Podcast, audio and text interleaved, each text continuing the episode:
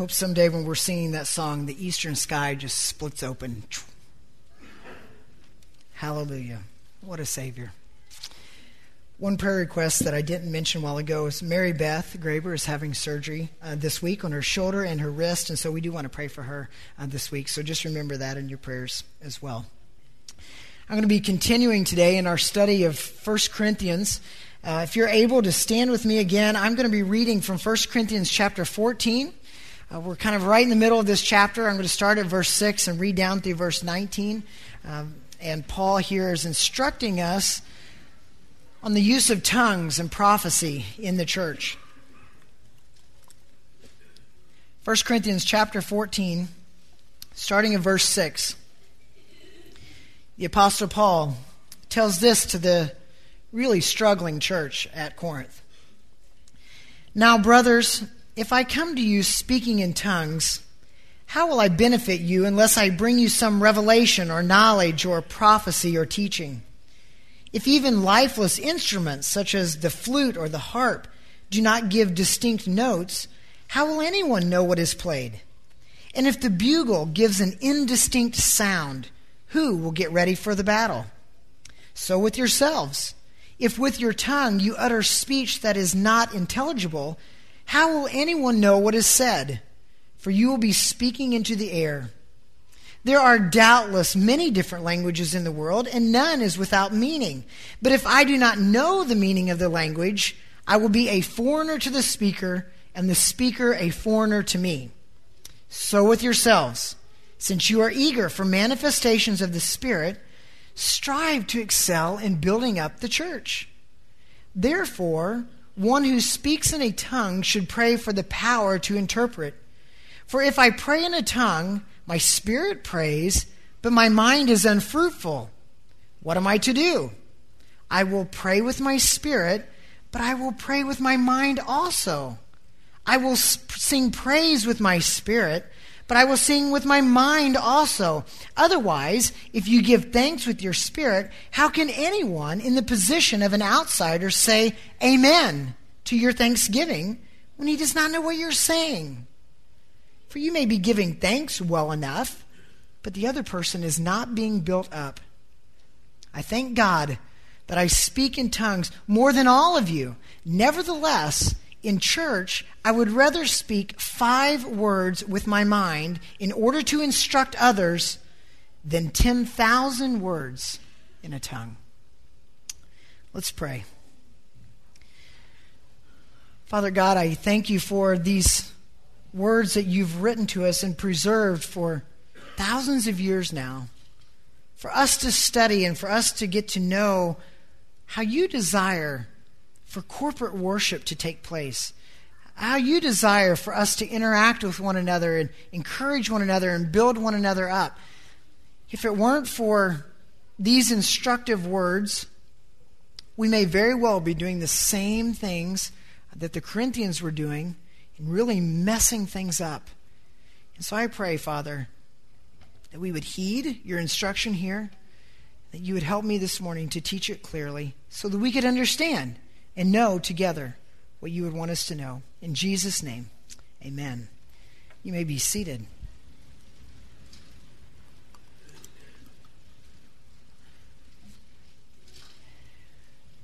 My wife and I had the privilege of traveling for two weeks in Germany back in 2001.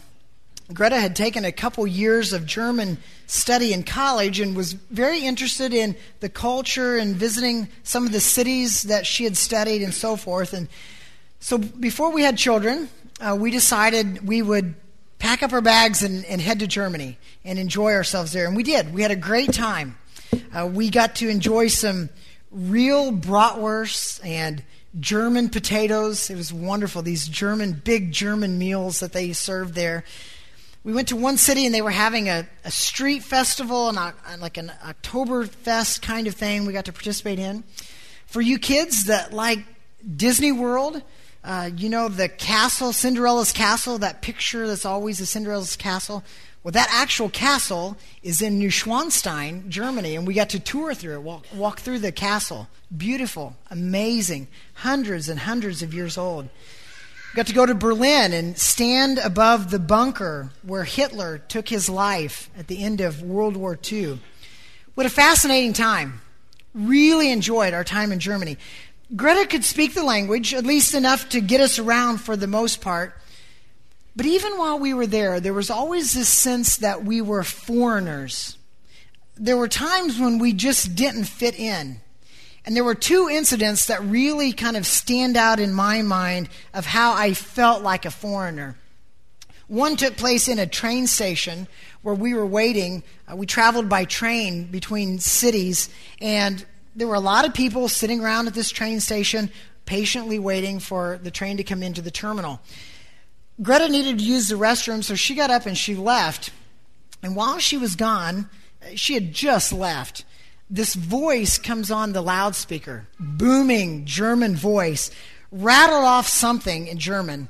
I had no idea uh, what he was saying, but apparently it made a stir in the people around me because they all jumped up grabbed their luggage, and just took off running full force somewhere, all left. And I'm kind of sitting there looking around like, you know, what just happened? Uh, what's going on? Greta came back and she said, Where did everybody go? I said, I have no idea. He came on, he said something, people went running, I have no idea. And uh, so we sat there a little bit, and the, the voice came on again and rattled off a, I guess, a similar message. Uh, Greta could understand it, and she says, Oh my goodness, our train is coming in on a different track, and it's getting ready to pull out now. So we ran as hard as we could. We literally jumped on the train as it was starting to move. You've seen those on movies? That, that was us. Uh, we jumped on, we made it. But clearly, the language was a barrier for me. I, I couldn't understand. I, if my wife hadn't been along, I might still be sitting there wondering Where's my train? What's going on? That was one incident I remember. The other one that really stood out to me happened on a Tuesday afternoon. I remember it distinctly because it was that fateful day that became known as 9 11. And we were sitting in Berlin. It was about 2 o'clock in the afternoon that day. And we had just checked in. We turned on the only English speaking channel on television, which was CNN. Um, and we watched in horror as planes were flying into the Twin Towers, as our country was being attacked. And there we were on foreign land. We didn't know if we were safe. We didn't know if we should go home. We didn't know what we should do. So we called the U.S. Embassy there and they told us that we were in a, uh, a an ally country, a pro-American country. There, we would be fine, um, but just to be aware of our surroundings. now, when you don't speak the language and you feel like a foreigner, and someone says just be aware of your surroundings, suddenly you feel like you have this giant neon sign kind of flashing above your head, pointing down, saying, American, American, American, right there, foreigner different, right? We went to a grocery store a couple hours later. We had a little kitchenette in the apartment we were staying. So we went to a grocery store to get some groceries. And as we came out of the grocery store, nervous, you know, watching our surroundings, aware of what was going on around us, not being sure what was going on, it was dark. All of a sudden, there was this whistle blew, felt like right behind me. Loud, shrill whistle. I don't I probably came two feet off the ground, squealed like a little girl, and turned around and it was just a policeman in the intersection directing traffic, right? Telling telling people where to go. And I turned to Greta and I said, I am so ready to get out of here and get somewhere where I know what's going on. I felt like a total outsider, completely unwelcomed and unsure of what was going on around me. I tell you those stories to say this. In the very same way, the non tongue speakers in the church at Corinth felt like total outsiders all this stuff was going on around them. They watched as, as people were speaking in tongues, And just like I felt in Germany, they would have been sitting there thinking, I don't fit in here. I just want to go somewhere where I know what's going on. I think that's why Paul, over and over in this chapter, stresses the importance of the intellect, of knowing, of the mind, of being intelligible, of speaking in a common language, because he, he understands the importance of coming together in worship, and in worship, coming together in one mind, in one voice, in one intellect. And so he's appealing to the people in the church of Corinth to use a common language so that it doesn't erect barriers inside the church. So that these people coming in weren't disengaged. You see, the heart, the emotions, the will are all informed by the mind, even in the life, in the corporate life of worship. And so, if the mind is not being informed, because everybody is speaking in foreign languages inside the church, then the effect of that is that there are barriers going up and there are people that are being alienated inside the church walls. And Paul didn't like that. Paul didn't want that. Paul wanted people to come together and for the church to be built up together, to, bear, to be this edification together. That was Paul's idea in the church. So I've laid this out this morning, these, these verses, in, in three different parts. These are in your message notes. Paul kind of introduces his idea, and then he's going to use three illustrations. He's going to use lifeless instruments, or, or we just call musical instruments, languages, and then corporate events, primarily praise and prayer, to illustrate this idea that the sound has to be distinct. People have to understand it. They have to get it in order for the church to be built up. So that's what I, we want to understand this morning, okay? So let's start. Let's look at verse 6 and, and we'll begin. Now, brothers, he says, if I come to you speaking in tongues, how will I benefit you unless I bring you some revelation or knowledge or prophecy or teaching? Notice Paul addresses them here as brothers. As you might recall from other times in this letter, when Paul elicits the use of the word brothers, he's getting ready to lighten the blow a little bit. He's getting ready to say, guys, I'm one of you. Uh, brothers, and, and we could properly include sisters. Brothers and sisters, I'm one of you. So this instruction that I'm about to give you is the same instruction that God gives me. Okay? We're, we're in this together. So he says, if I come to you speaking in tongues, meaning exclusively in tongues, if I come to you and all I do is speak in tongues, I don't speak the normal Greek language, the common language that you're used to. I only come to you speaking in foreign languages. How will that benefit you? And the implied answer is it won't benefit you. Because you won't understand what I'm saying. If I just stand here and just jibber jabber in, in some language, the illumination that God has given me will not be made manifest to you. Because it, it's in something you don't understand. You're just going to be sitting and watching. So Paul says, if I come to you and I have some revelation or some knowledge, which those two, by the way, overlap. A revelation is God speaking into the mind of man. Uh, knowledge is God equipping man with some knowledge of his attribute or some wisdom about God. If I come to you and I have some knowledge or some revelation of God, if I don't speak to you in prophecy or if I don't teach you, then it won't benefit you. That, that's Paul's point here. If an individual receives a revelation or receives knowledge, but can't communicate it in a common language, it does no one any good. It doesn't build anybody up. So Paul's going to illustrate that. He's going to say, Here, let me, let me show you what I mean. Let me teach you from some common items that you have there in your possession. Number one, he says, Let me talk with you about musical instruments. Uh, look at verse 7. He says, If even lifeless instruments, such as the flute or the harp, do not give distinct notes, how will anyone know what is played? Have you ever heard somebody practicing a musical instrument?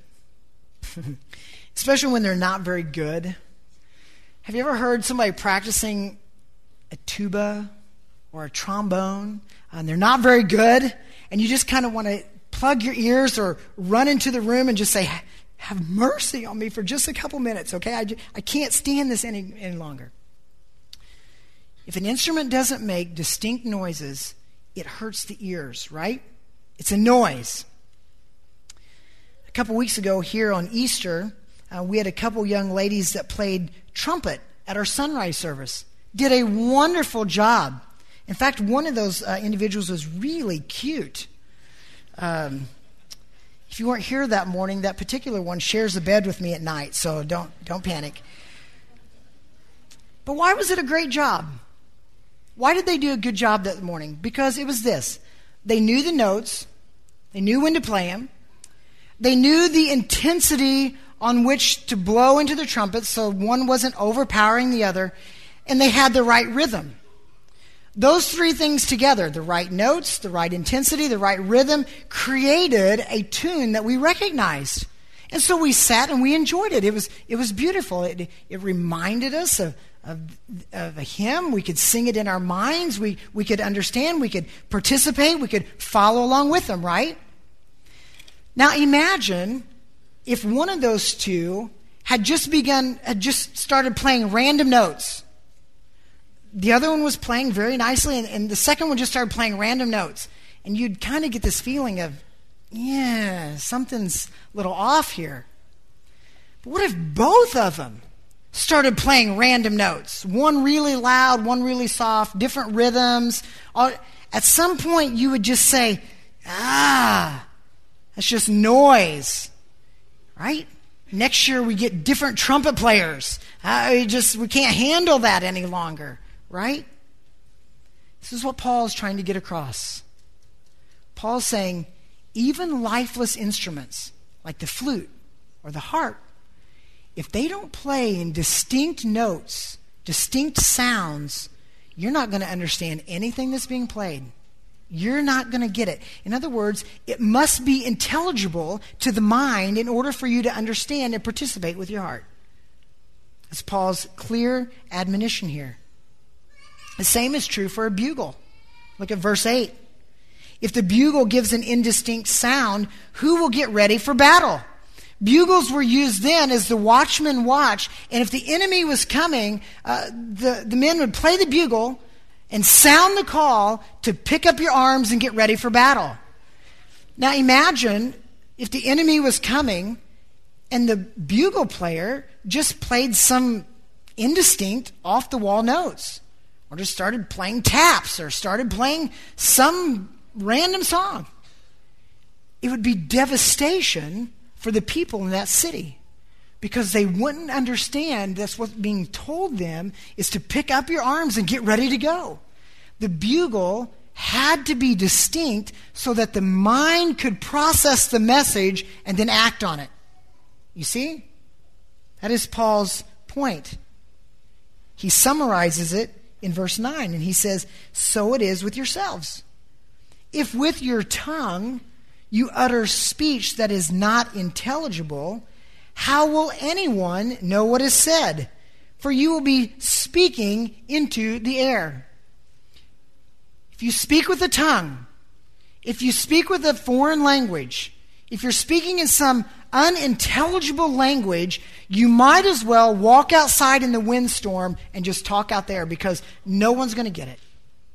No one's going to understand you. It's as though you're speaking into the air, Paul says. So, lifeless instruments, just like your sound, the sound of your voice in the worship service, must be distinct. It must be understood. In our case, it must be in English so that we can understand as a common language what is being said. Now, Paul's going to turn his attention from lifeless instruments to live instruments, that is, humans, and how we talk and the sounds that we make. Look at verse 10. There are doubtless many different languages in the world, and none is without meaning. But if I do not know the language, I will be a foreigner to the speaker, and the speaker will be a foreigner to me. I did a quick internet search uh, this week, and there are roughly 6,500 spoken languages in the world today. That's, that's a bunch. That's a, that's a lot of languages. About 2,000 of those languages have fewer than 1,000 speakers. But guess what? To those 1,000 speakers, that language means something, doesn't it? They get that language. They communicate well with that language. They collaborate with that language. To you and I, it would sound very indistinct, very choppy, very different. But to them, it sounds perfectly normal. Take some major languages around the world. Take, for example, the Chinese language. For me, it would be very difficult to learn that. It's very different from our Western language. And in our Western language, it's very laid back and kind of drawn out. Um, but the Chinese language is very precise. And so it sounds very choppy uh, as they speak. But to those who speak Chinese, it sounds perfectly normal. They can understand it great. They can communicate with one another. The same was true in Germany. The guy on the speaker and all the people on the platform understood exactly what was being said. I was the one that was different, right? It made me an outsider. The language made a barrier for me. I wasn't part of the group. I was an alien. I didn't share that common language. So, hear Paul's admonition to the Corinthians if there's someone in your midst and you're talking in a tongue, it may be a real language. Nobody's even going to debate whether or not it's a real language. Paul's point is saying if the guy next to you can't understand it, he might as well be a foreigner. He might as well be from a different country because he's not going to get what you're saying. That word foreigner, by the way, in your Bible, or outsider, depending on what translation you have, is the Greek word from which we get our English word barbarian. And Greeks would say, if you don't speak the Greek language, then you must be a barbarian. You must be unlearned or uneducated. That word barbarian is what's known as an onomatopoetic word. it's a big word, right?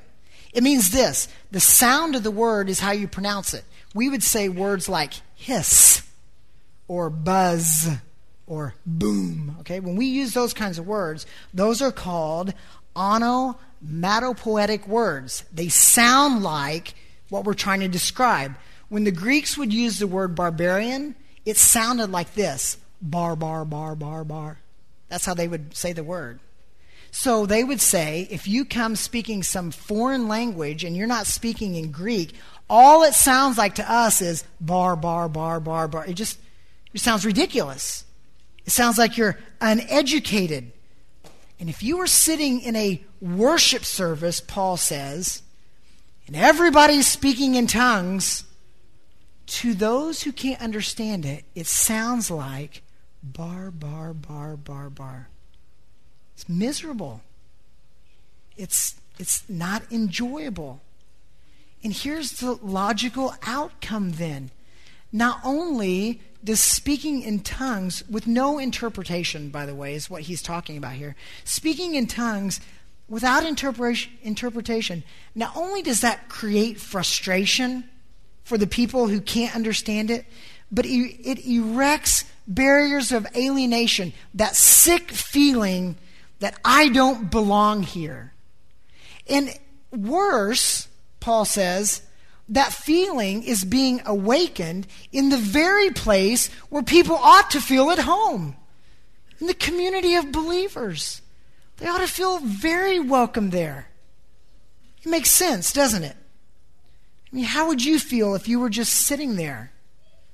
People were speaking in tongues. It looks like they're having a great time. They're, they're apparently praying. They're, they're singing. They're, they're saying different things. They're, they're having this wonderful spiritual experience, but, but there you sit. Would you feel at home? Would you feel welcome there? Would you want to keep attending in a place like that? I think it would become very convenient to be sick every Sunday morning, wouldn't it? If that's what was going on. Paul says in verse 12, So with yourselves, since you are eager for manifestations of the Spirit, strive to excel in building up the church. Strive to excel, Corinthians, in those gifts that edify, those gifts that build unity, those gifts that bring inclusion, those gifts that bring mutual edification as you worship God together. Lifeless instruments have to play the right notes so that people can understand them. And your voices have to make the right sounds so that people understand them. And so that people are growing together, so that there's fruitfulness taking place when you gather together corporately. Now, Paul's going to turn his attention to their corporate worship, in particular, their prayer and their praise and what's happening there. He says, Therefore, one who speaks in a tongue should pray for the power to interpret. Now, apparently, it was possible for a person who had the gift of tongues to also acquire the gift of interpretation if he prayed and he asked for it.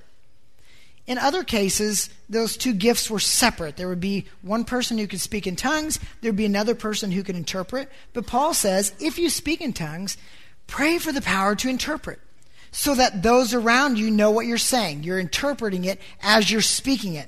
So Paul's instruction is simple it's this if you're getting ready to speak in a tongue, you have three options. Number one, you can look around in the church and see if there's someone there who you know has the gift of interpretation. Then you can go ahead and speak in your tongue. Option number two, you can speak in your tongue and you can pray for the power to interpret. And if God grants that, then fine, go ahead. Or option number three, if neither of those two are present, then you need to zip it. Don't do it. Because if you speak in a tongue in that kind of a setting and there's no one there to interpret, then no one's being edified other than you. And, and you aren't even being edified in your mind, he's getting ready to say here in just a second. Verse 14. He says, For if I pray in a tongue, my spirit prays, but my mind is unfruitful. What am I to do? I will pray with my spirit, but I will pray with my mind also. I will sing praise with my spirit, but I will sing with my mind also. Why, Paul? Because if I pray in a tongue and you don't get it, then you're not being edified. My mind is unfruitful. It really benefits neither of us. But Paul says if I pray in a tongue or if I sing praise in a tongue and then I interpret that, then you are edified then you understand. Then you are brought into a participating mode, and you're not just sitting there wondering what in the world is going on around me.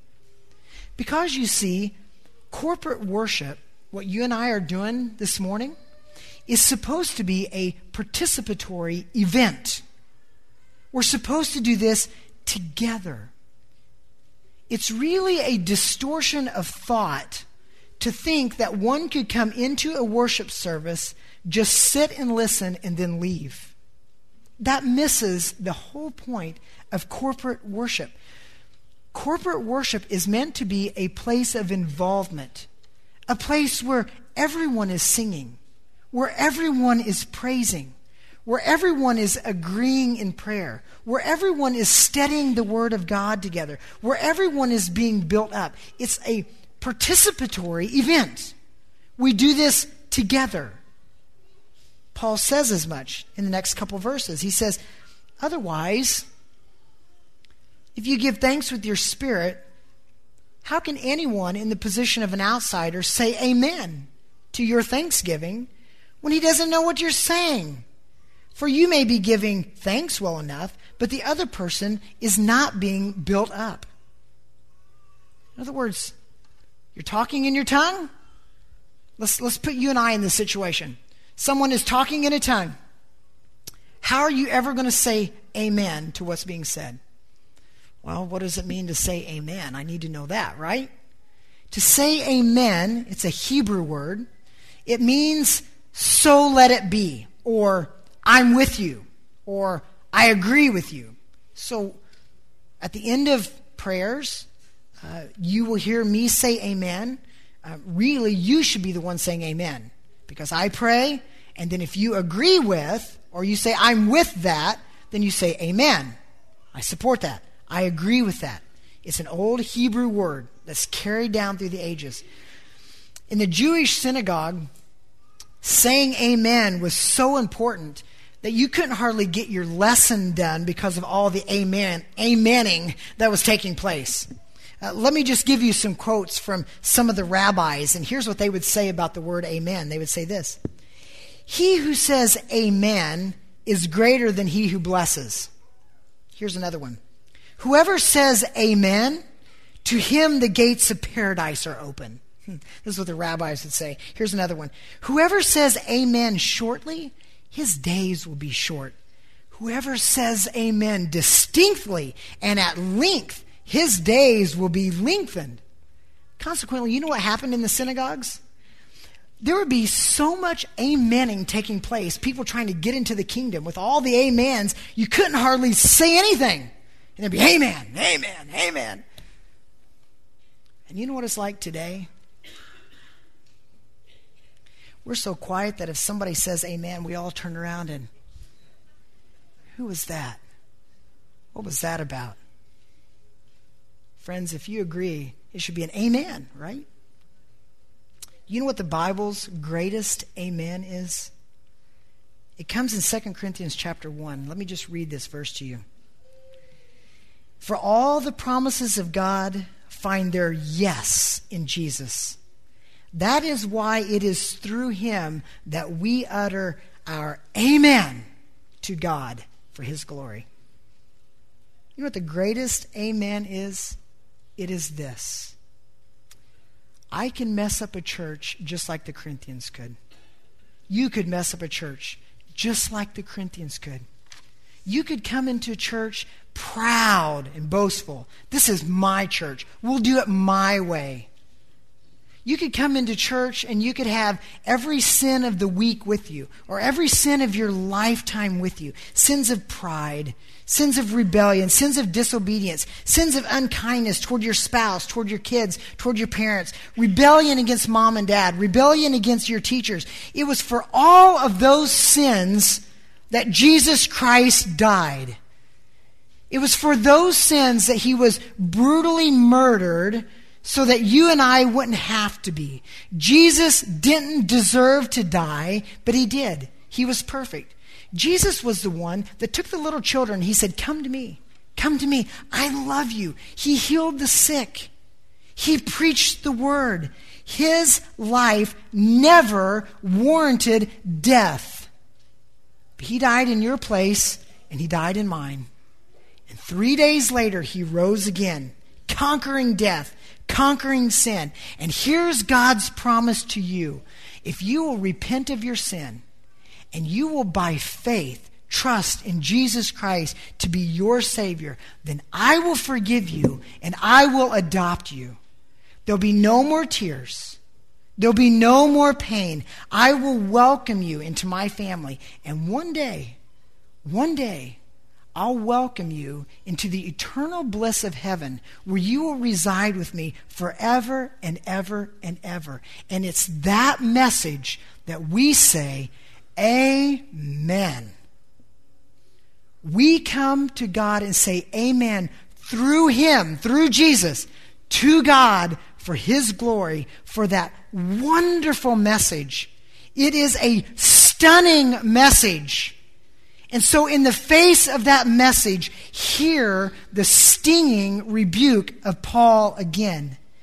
if you're rattling off your praise and thanks to God in this uh, for this wonderful truth, but it's in a foreign language, how can anyone say amen to your message? They don't know what you're saying. It may be the most wonderful truth in the world, but they have no idea if you're not speaking it in a language that they understand. You may be giving the most beautiful tribute to God in that tongue that you're speaking, but it's useless to the guy who's alienated in the pew next to you.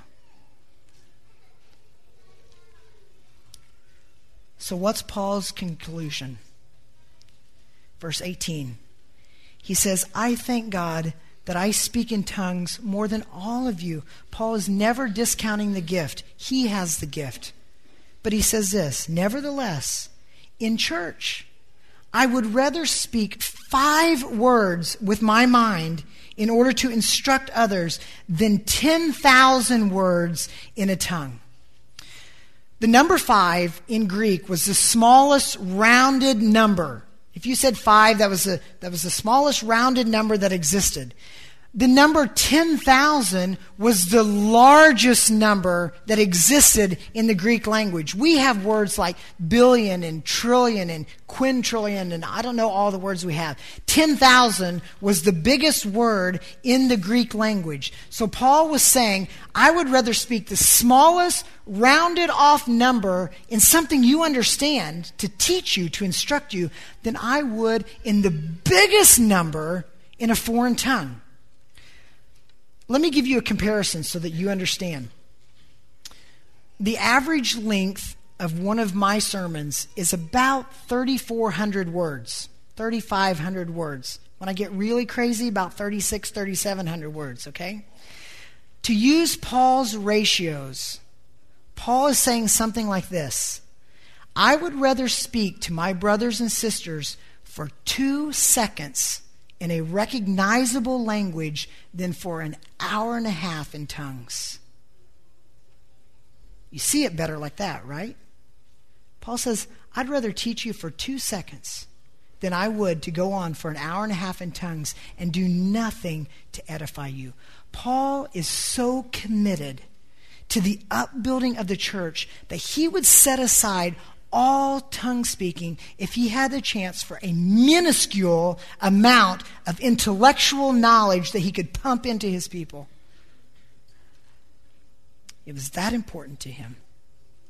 I think it should be that important to us as well. So, what are we to remember from this passage? How, how do we apply this passage? Let me give you three things that we can apply it to, and then we'll finish. Number one, I mentioned it a little bit earlier. Corporate worship should be participatory. This isn't a spectator sport. When you gather for times of corporate worship, we make effort to have you stand together. We give you opportunity to sing together. Earlier, we took our offerings together. It's something we enjoy. We hear together. And if you hang around when this service is over and you go to Sunday school, you'll study together it's participatory. It's meant to be all of us together. That's number one. Number two, corporate worship should be intelligible. We sing songs that we understand. We sing songs in languages that we get. I try to preach in a way that's clear so that you can learn from it, that you can profit to it, profit from it. And that means I preach both to believers and to unbelievers. When we come together for church, this is kind of a side note, but when we come together for church, really church is an assembly of the saints. It's a place where believers primarily come together.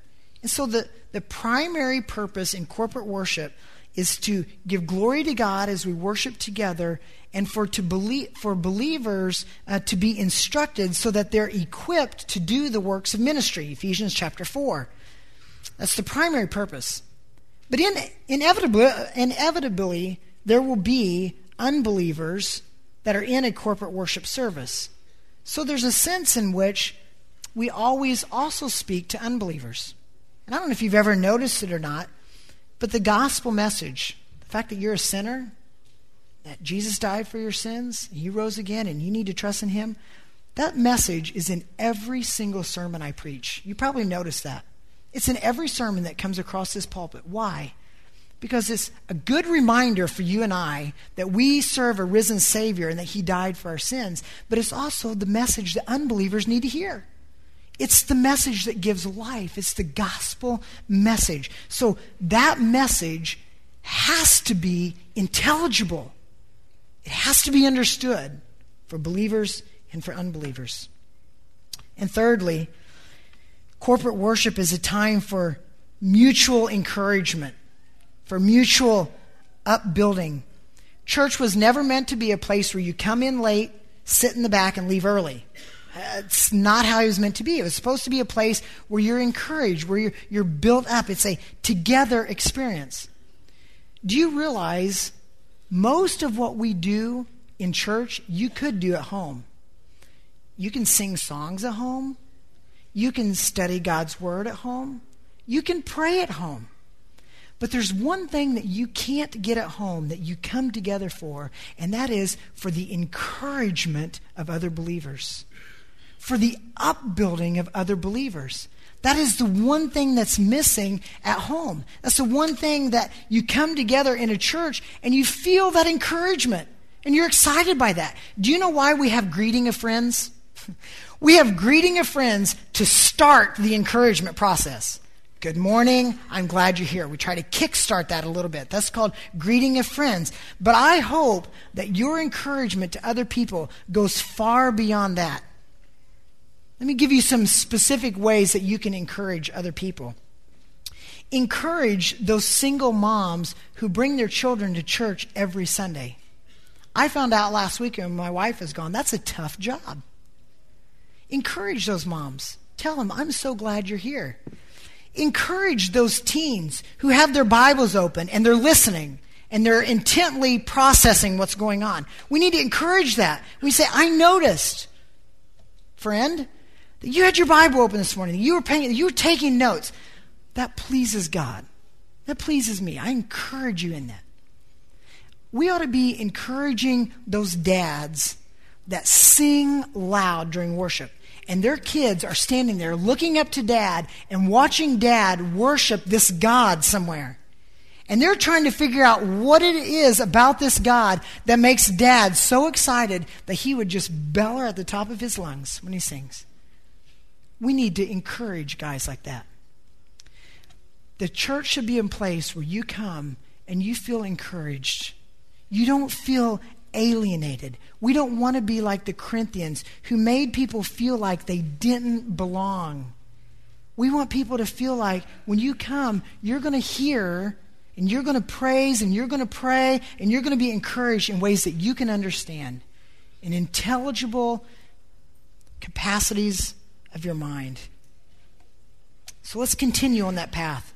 We do a good job of that for the most part, uh, but let's watch. God can take us, feeble humans, and He can use us to build up a church in such a way that it is a powerhouse for the kingdom of God. Let me pray for us. Father, I am so encouraged by the way that you love us. I am so encouraged by the way you instruct us. That you make sure that even your precious, living, active word was preserved for us and even translated for us into a language that we can understand. Father, we thank you for that. If our Bibles were totally in Greek or Hebrew, many, if not most or all of us, would fail to comprehend it. So I thank you that we have this wonderful gift in a language that we can understand. I pray that we would take these words seriously and that when we gather together in corporate worship, that it would not be a time to show off spiritual gifts, to one up the next guy to us. But I pray that we would take the gifts that you've given us that we would use those for the mutual edification of the church. That we would build this church up, that we would look for ways to encourage one another with the gifts that you've given to us. And that when we leave this service, Father, we would be so excited for what you're doing, be so excited for the things that are happening in the kingdom of God, and that we would be equipped then in our minds and in our hearts to take that message, that gospel message, out into our workplaces, into our schools, into our homes. We be quick to give you your praise, give you praise. Because all of your promises to us are yes through your Son, Jesus Christ. And it's through him that we say, Amen, to your glory, to your praise. I pray these things in Jesus' name. And together, all God's people said, Amen.